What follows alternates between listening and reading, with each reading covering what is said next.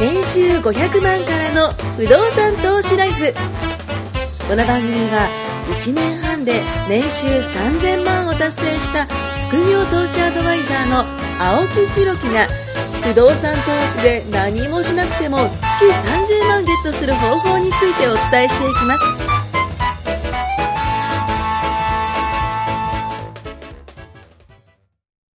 お願いします。お願いします。えー、181回目ということで、まあ、前回はあの、ふるさと納税のね、話もしたんで、あの、ポチポチしてる方もね、いるかなと思うんですけど、まだ、あの、現状ね、えっ、と、僕らが今収録してるのは11月なんで、僕は正直まだやってないんですよ。うんだから、そろそろ何をね、あのーふるさと納税でね、あの、選んでいこうかなっていう、ちょっとまあ、ワクワクもあるし、ねこんだけ税金払わなきゃいけないのかというね、むしゃくちゃ気持ちもあるし。恐ろしさもありますね。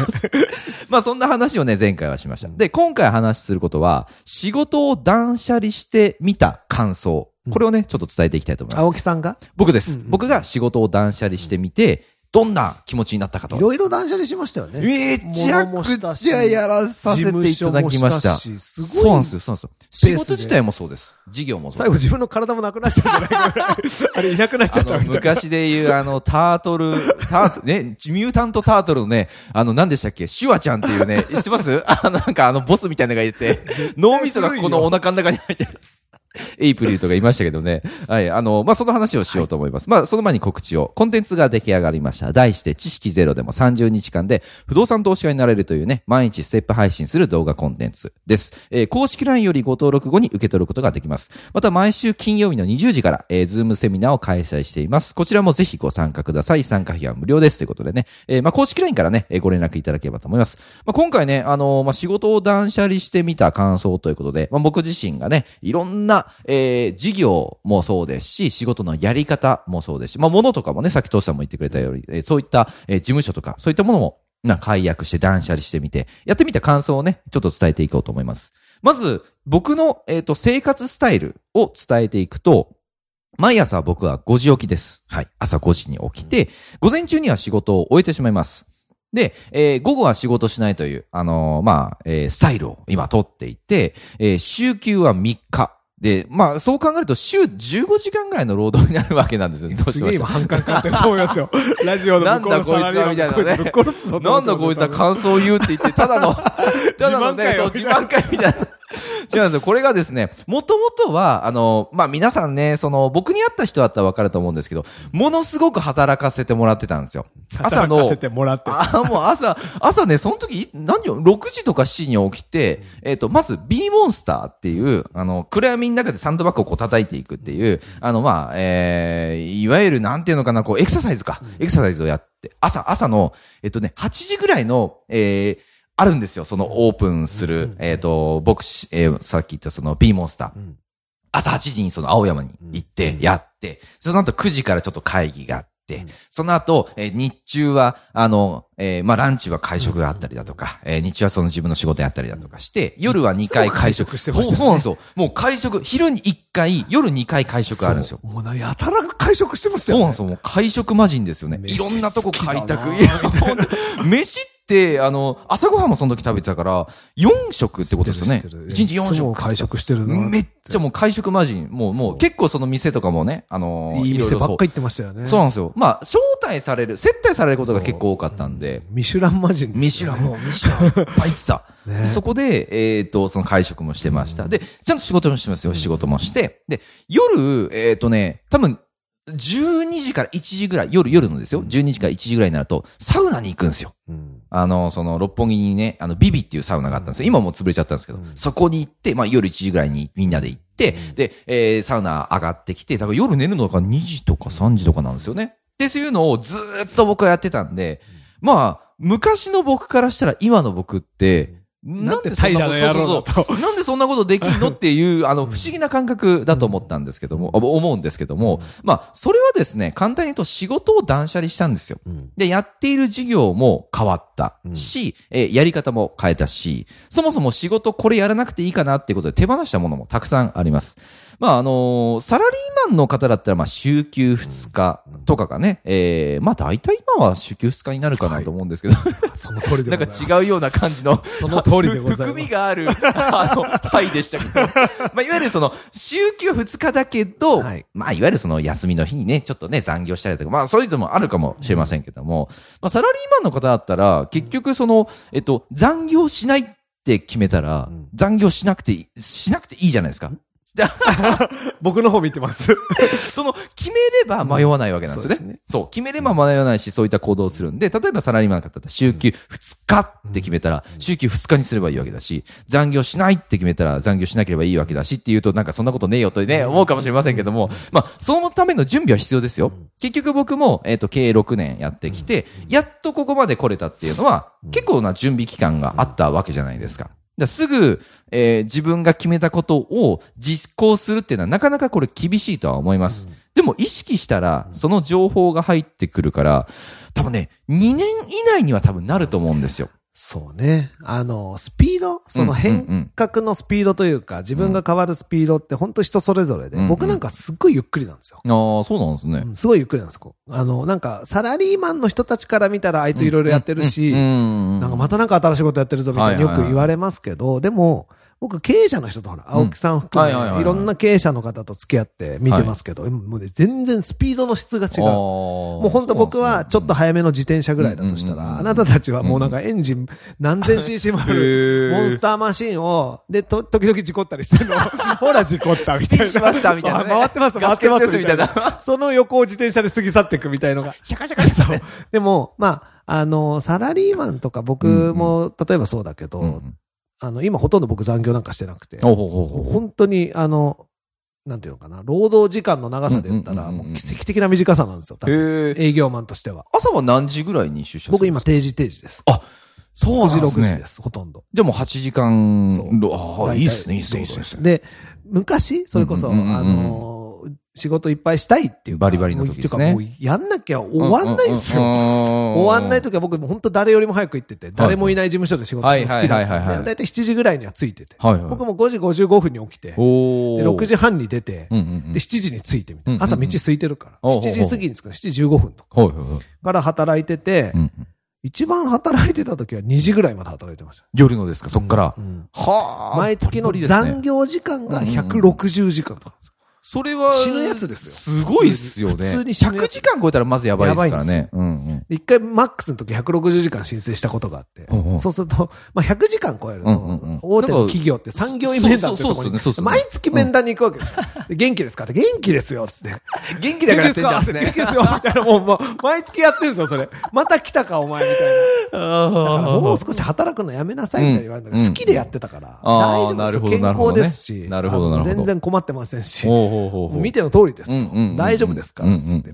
いう話を毎月毎月産業医面談とやらされるんで、その、総務課みたいなところから注意受けるわけですよ。うん働きすぎて。うんいやいや、働かなきゃおめえ、数字出ねえ、おめえ、数字出せと追い込んでんのそっちだろまたね、難しいところですよね。建前と本音とやるやらないとかっていう狭間の中で、うんでもまあ楽しみながらうん好きなだけやってるんですよ。で、ひどいと、もう本当に終わんないと、2時を過ぎて3時、4時っていう時間までいる時もあるんもうですよ。朝じゃないですか。でもそれでもできるんですよ。でも面白くて会社のパソコンを使ってると、うんそう、本社とのネットワークみたいなのが切れる時間があるんですよ。確かもう忘れたけどね、朝の4時だか5時に1回切れるんですよ。で、その時間できないんですよ、仕事が。あなる紙ほどにするわけですよ。なるほど、なるほど。資料も作れないし、うん見積もりも作れないし。強制終了強ですね制的に一回切れる時間がそれが30分くらいあるんですよ。そこで寝るわけですよ。で、もうちょっとやってからとか、もう本当バカみたいな暮らしを。すごいわ。もう変態ですよ。で、も、そんなことやってて、まあ毎月なんまあ今だと健康時間ってすごい45時間とか60時間、いろんなルールの中でやらなきゃいけなくて、そんなこともそもそもできないし今、もう本当時代が変わってて、うん。11時、うんうん。夜の11時以降、例えば車通勤してると、うん営業者のエンジンが切れてないと怒られるんですよ。働くなるほどね。はいはいはいはいはい。はい。だから今のルールの中でたくさん売ってる人ってすごいなと思って、うん僕なんか結構もうやればやるだけ売れるみたいあな、ーすげえ単純なやり方だ制限がない時の話ですもんね。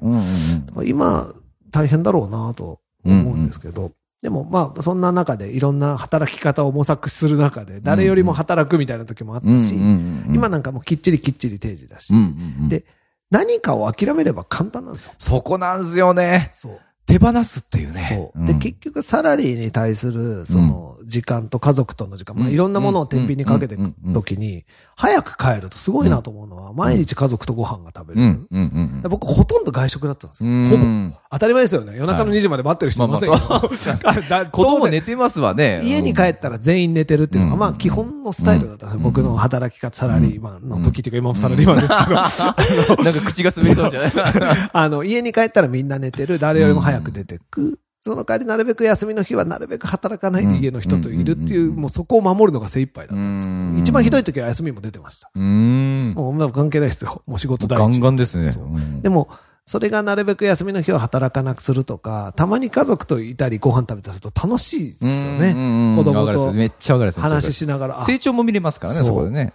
これをすべて投げ打つほど、じゃあ、給料どれぐらい違うんだろうって。別に本当に今と一番やってた頃でも5、600万しか多分違わないんですよ。あ、年間で言うと。はいはい。た、たったって言っちゃいけないから、5、600万を何かで生み出そうと、他ちょっと工夫したら、実はね、超簡単。こなんですよね。ね。そこにみんな気づいてほしいんですよ。なんか本業ありきじゃないですか。まあまあそうだとは思うんですけど。で、子供3人、4人、5人でね、いる家族が多ければ多いほど、学費もそうだしっていうと、みんな、じゃあどうするかっていうと、ひたすら働く量を増やすか、成果を増やさないと。もっと早くこぐって追いつかないんですよ。だそこが違って、僕は本当にいい不動産っていうのに出会ったおかげで、まあもう十何年やってますけど、まあ、そいつと共働きしてるっていうイメージが本当に僕はいつも言うけど強くて、それのおかげで、あ、仕事にがむしゃらな時って使う暇もよくわかんないぐらい、いくら家賃が入ってるのかも、いくらローンが入ったかも、なんとなくは気にしてるけど、そんなちゃんと理屈に、なんていうのかな、理論的にいくらとかっていうの気にしてなかったんですよ。買ったから入ってる。でも、ある時ちゃんと精査したら、あ、なるほど、このぐらい入ってるんだ。な。じゃこれをこうしたらこうしたらみたいなのをすごく考えた時期があったんですよ。でも、忙しいから追加で買えなかったんですけど、まあ、2017年のパワハラがあってですね、もう大打撃を精神的に食らって、あ、こんな理不尽かと。あそこで本当やめようって決めたから、もうそっから先はもう本当に僕はもう半下脱してるようなもんで。いわゆる不動産の方にシフトチェンジしていったと。そう。あれから年間1億ずつ借金増やしてます。ああ。でもその分収入が、そうなんです。ってことですよね。一度仕組みを作ると、もうね、働かなくても入ってくるんですよ。それね、ここ気づいてほしい。めっちゃわかるです、めっちゃわかるです。1億借りると、手取りで、まあ、すごい雑な説明です。いろいろありますけど、1億借りで増やすと、手取りが200万増えるんですよ。額面じゃなくて。2%ぐらいですね。2億増えると、まあ、倍、倍です。大体、雑ですよ、すごく。3億増えると60万増えるわけですよ。そうですね、そうですね。4億増えると80万増えるわけですよ。80万ってことは手取りで960万増えるわけですそういうことですね。そうそうそう。だから結局の話、皆さんがやっている、その、サラリーマン本業で、えー、めちゃくちゃ走ってね、走っていくことで、僕はね、あの、実は同じようなことをこう感じたんですけど、じゃあなんで僕がその断捨離できてかっていうと、今トシさんが言ってくれた、収入って、そう、あの、フローとストックの、そう。あの、いわゆる二つじゃないですか。で、サラリーマンの方ってフローだけなんですよ、収入が。で、このストック収入っていうのもあると、両方あった方が、あの、良くて、まあ、支出はね、あの、リスクを考えて、今の収入がなくなるリスクと、新たに始めるにあたってやった方がいいリスクって、これを絶対気にしなきゃいけないんですけど、ね、結局、えっと、サラリーマンで行きますって100%そこに行くと、じゃあ、会社倒産したらどうなんだっていうリスクがまず一個あるじゃないですか。じゃあ、かたや、えっと、不労収入で、えー、サラリーマンの収入、ストック収入で不動産の収入があって、じゃあその不労収入がなくなったとしても、ストック収入は入ってきてるんで、じゃあどっちの方が安全？どっちの方が自分のさっきトシさんが言ってくれたような、その家族とね、笑顔となれる時間が増えるかって言ったら、まあ、そりゃ、ストック収入あった方がいいよねだからすごい、でもね、これ、語弊があってすごい難しくて、これを若い社員の子が聞いて、はいはいはい職場の後輩が聞いて、ちょ、もう今すぐやめてやるよ、みたいな。そこはちゃうんだな違うんですよ。そうそうそうそう。20代。段階がありますからね。やっぱりね、その借金をしたり不動産を買うために一生懸命働く時期ってあった方がいいの。あの、本業の収入ありきですからね。そ、そこに関してはね。そう。だまずはサラリーで行けるところまで行ってほしいんですよ。で、僕はたまたま仕事も楽しかったし、あの、本当に好きで残業してたし、好きで売ってたんでね。あの、本当かけ抜けた感じがしましたけど、ふと立ち止まった時に、まあそれのおかげで力もついたし、人脈もついたし、まあ、あの、すごく良かったなって思う。反面、それだけやってたら今死んでんなと。いや、こっから僕サラリーマンやって23年目でしょ、はいはい、?65 までって言うとちょうど半分なんですよ、今。ああ、じゃあもう20年ちょっとやって65でしょ？ってことは、ちょうど半分ぐらいなんですよ。おいおい体力的にも大変じゃない20代、30代であんな大変な思いして、あんなやってたことを、40、50、60でこれから同じこともう一回やるってことですね。だから、今、いろんな世の中会社が45歳定年説って今ちょっと出てるじゃないですか。そうですね、そうですね。あれね、正しい。まあまあ、そうっすよ、ね。45の僕が言うんだから。こっからもう肉体的なんかもう下り坂、急坂を滑り降りるように落ちていくんですよ。記憶力は衰え。力が衰えますね。力も、もういわゆる生物としての、だそれを考えると、そこまでに何してるかってすごい大事。で、そこまでにフローを作るってことは、40とか50、まあ一つ分かる、50にしようか。50までにある程度の形作りたいなと思ったら、50から始めたら間に合わないわけですよ。うん、確かにそうですね。少なくとも30代、40代で準備ってことですね。作ったものが生むようになるから。ってことは、40で埋めるようになるには30代までである程度年収上げとかないといけないから、これを聞いてる若いサラリーマン諸君。ね、20代が聞いてるかちょっとわかりませんけどね。わかんないですけど、20、30で頑張って自分の会社の中でのポジションとか一生懸命やっていろんな人に感謝される。もうとにかく、いい仕事をして、いい給料をきっちり、もうそれは一生懸命やるしかないですよ。これはね、やってないだろお前って言われるとあれなんですけど、やってくれと。それでも騙されたと思って自分に返ってくるから。そこで作った信用をぶら下げて銀行に行って金を借りろと。そこで不動産を買えと。で、そうすると不動産から収入が入ってくるようになったり、まあ、不動産って買った後、その後一生懸命仕事してもローンと減ってくるんですよ。うん、で、ある程度減って10年ぐらいすると、うん、すげえ感じるからと。わかるっす、わかるっす。僕も買った瞬間ってそんな感じなかったですよ。まあ、結局その恩恵が出るのってそういったね、10年とか。10年とか15年経つと、いろいろ劇的に変化する。それは個別にね、あの、説明しないと状況も違うけど、一つ言えることは本当10年経つとびっくりすると。結局の話、今30の人がいて、その40になった時に、同じことをやっていたら、これね、多分50になっても同じことになるんですよ。かもしくはその、さっきトシさんが言ったように、その体力がね、衰えるって考えたら、50の方が40よりも下がってるってことですか、ね、でも、昔は会社の組織は終身雇用で、こういう、ポジションがあったから。なるほどね。なるほど。行けば行くほど上がって、もうどんな無能でバカでも、本当会社にさえしがみついてれば、なんとか課長とか、なんとか部長とかになって。役職がね、つきますね。最低限。まあ、それでも営業職の場合別ですよ。普通の会社の人はポジションを死守する。まあ、政治家じゃないですけど、俺の席だみたいなね。そう。だからその椅子取りゲームなわけですよ、出世ゲームは。根っこ張らせるしかないですからね。でも、今の人、人口ピラミッドでいくと、おかしくなってくるわけですよ。若くて働いて稼いでくる人が減って、大して稼がないけど人件費のかかる人が増えて、だから45歳定年にっていう意見出て叩かれたりしてましたけど、僕あれは近い。だから、全部の会社が一気に45歳定年にはならないけど、早期退職とかって今早まって55が50になって今45って多いんですよ。そうですよね。そうですよね。ね、あの、大手の家電メーカーもこの前45でガサッとやってましたけど、で、そうす何千万かやるから、会社の体力のあるうちにちょっと一回君の将来の給料下げさせてほしいとかね。うちの、僕のいる会社もたまたまあの人事改革みたいなのが、今度また変わるんですよね。でもサラリーマンだけやってる人も必死に今どうなるんだろう、自分はとか。あそうですよね。結局調べとかないと。収入、大して気にならない人もいて、僕ら、僕の給料どうなるのかとかよく分かってないですけど、でも、そういうふうに慌てなくていいような仕組みをやっぱり作っておいてほしい。間違いない間違いない。で、本当に好きなだけ働いて、好きな時間を過ごしてほしいし、でもね、本当になんか、ああ、すごい、月に1回ぐらいしか家族とご飯食べるような時って、もう本当に尊い時間だと思ったけど、毎日会っても困んないですね。そうですね。ね。いや、お結局。本当いい。会食、まあまあ、その、僕とかトシさんちょっと特殊なのかもしれないけど、家で飯を食わないというのが当たり前の生活をしてたじゃないですか。そうそうそうで、それが、家に帰ってご飯よっていうそのね、あの奥さんの声と子供がそこの目の前に座っていて食べている姿を当たり前のようにこう自分もご飯を食べながら見れるっていうこの環境ってお金じゃ買えないいわゆるプライスレスの、だから年収がさっき言った500万600万変わったとしてもこっちの方が正直その幸せじゃないですか。けど、500万600万年収変わったらそれはきついから、今の生活きついから、じゃあストックの収入を。不動産ですよ。告知でした。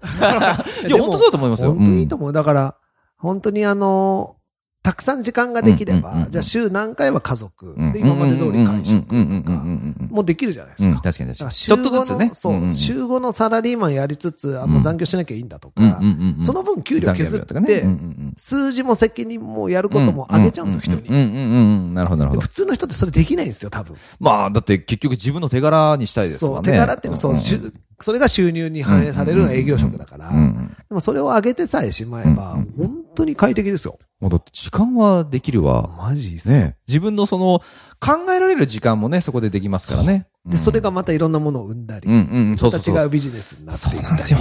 だから残業して残業代を取るんじゃなくて、もっと違うところでね、その収入っていうのを上げてほしい。これはね、やってほしい。深い。ぜひ、ね、深い話。頑張りましょう、みんな。ぜひぜひ、ね、次回も。ネオサラリーマン目指して頑張りましょう。そうですね。ぜひ、いえ、次回も聞いてほしいと思います。ありがとうございます。今回も年収500万からの不動産投資ライフをお聞きいただきましてありがとうございました番組紹介文にある LINE アットにご登録いただくと無料面談全国どこにいても学べる有料セミナー動画のプレゼント。そしてこのポッドキャストの収録に先着で無料でご参加できます。ぜひ LINE アットにご登録ください。